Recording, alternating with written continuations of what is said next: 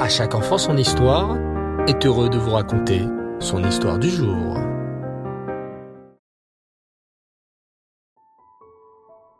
Bonsoir les enfants et Reftov, vous allez bien? Baou Hachem. Aujourd'hui, nous poursuivons notre chemin à travers le Nar, sur les traces de nos ancêtres. Vous connaissez bien maintenant l'histoire du roi Achav. Et dans cette histoire, nous arrivons à la fin de la vie de ce roi célèbre. Un roi célèbre, malheureusement, car il encouragea de nombreux juifs de son royaume à se prosterner devant des idoles.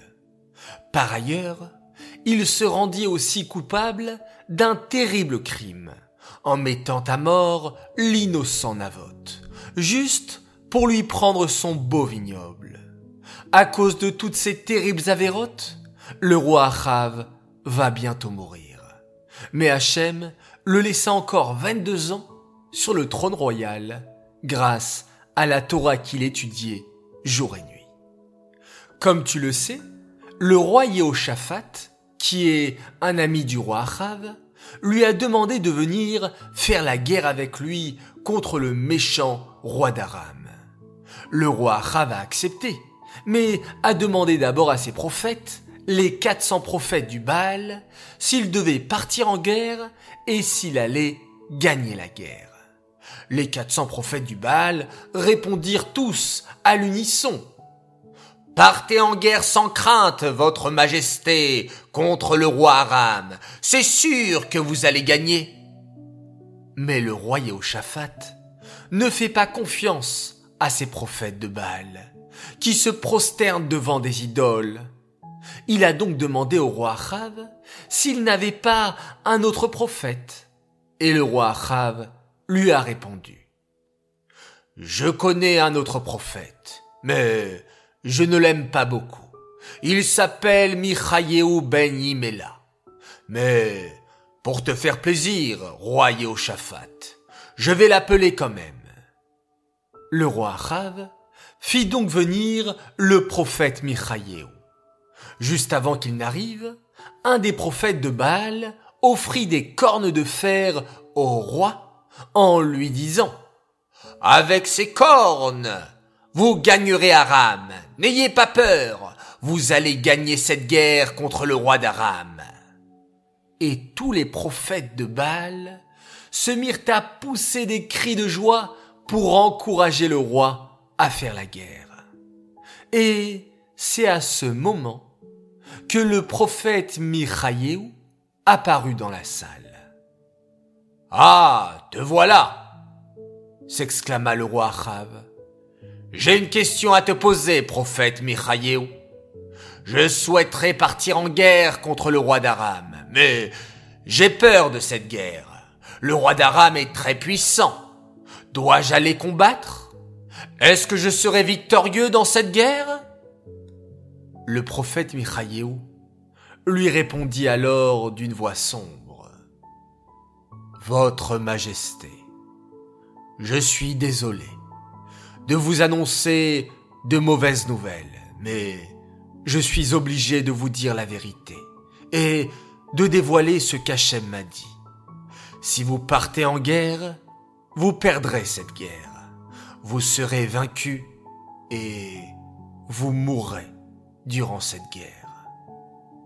Le roi Achav, en entendant ces funestes paroles, se mit très en colère et se tourna vers son ami, le roi Yehoshaphat. Je t'avais dit que ce prophète est insupportable. Il ne me souhaite que des malheurs. Je ne crois pas du tout en sa prophétie. Je partirai en guerre et je gagnerai. Garde! poursuivit le roi Achav. Faites prisonnier le prophète Michaïeou jusqu'à que je revienne. Car le roi Achav était sûr qu'il allait gagner la guerre contre le roi d'Aram et revenir sain et sauf. Le roi Achav partit alors en guerre contre le roi d'Aram. Et, comme l'avait prédit justement le prophète Michaïeou, le roi Achav mourut à la guerre. Ce fut un simple soldat qui mit fin à ses jours. Le roi Achav ne voulait pas faire peur à ses soldats et ne leur dit pas qu'il était en train de mourir. Il ordonna à ses soldats de vite rentrer au palais. Il resta debout dans son char pour ne pas inquiéter ses soldats. Et, en arrivant à son palais, le roi mourut. C'est ainsi que se termina la vie du roi Achav, un roi sur lequel les enfants, nous ne devons pas prendre exemple. À l'inverse de lui, encourageons toujours nos amis à faire encore plus de Torah et de mitzvot. Cette histoire est dédiée les Nishmat, Esther Adassa bat Shimon et Bluria bat David, Aléana Shalom. J'aimerais souhaiter ce soir quatre grands Mazal Tov. Alors tout d'abord, un immense Mazal Tov, un garçon formidable. Il a fêté le 18 Adar ses 12 ans. Alors Mazal Tov à Shmouli Barouk de la part de toute ta famille qui t'aime énormément. Deuxième Mazal Tov pour une belle princesse. Elle s'appelle Tania Pinto. Elle a fêté ce vendredi ses 10 ans. Bravo à toi pour tes belles midotes. Tu aides les autres tu es sérieuse, tu travailles bien à l'école, bonne santé jusqu'à 120 ans et un joyeux anniversaire de la part de tes frères et sœurs Sarah, Ethan et Chirel qui sont très fiers d'avoir une grande sœur comme toi et un grand Mazal Tov de la part de tes parents qui t'aiment énormément. Troisième Mazal Tov pour une autre fille tout à fait adorable qui a fêté également ses 10 ans. Elle s'appelle Nava Cohen. Alors Nava, petit message pour toi en te disant que tes parents, tes frères et sœurs sont très fiers de toi, ils t'adorent. Continue à être un bon exemple en tant que fille aînée. On te souhaite beaucoup de réussite dans le chemin de la Torah et une bonne rentrée, Bezrat Hashem, en sixième. Enfin, quatrième et dernier Mazal Tov pour un garçon exceptionnel qui a fêté hier ses six ans. Alors, nous te souhaitons un très joyeux anniversaire à notre super magicien, notre fils Solal Zarouk, que tu sois toujours dans le chemin de la Torah et des mitzvot, bracha et atzlacha, qu'Hachem te bénisse et te protège, message de la part de ta maman, ton papa, Gabriel, et Abigail, qui t'aiment très très fort.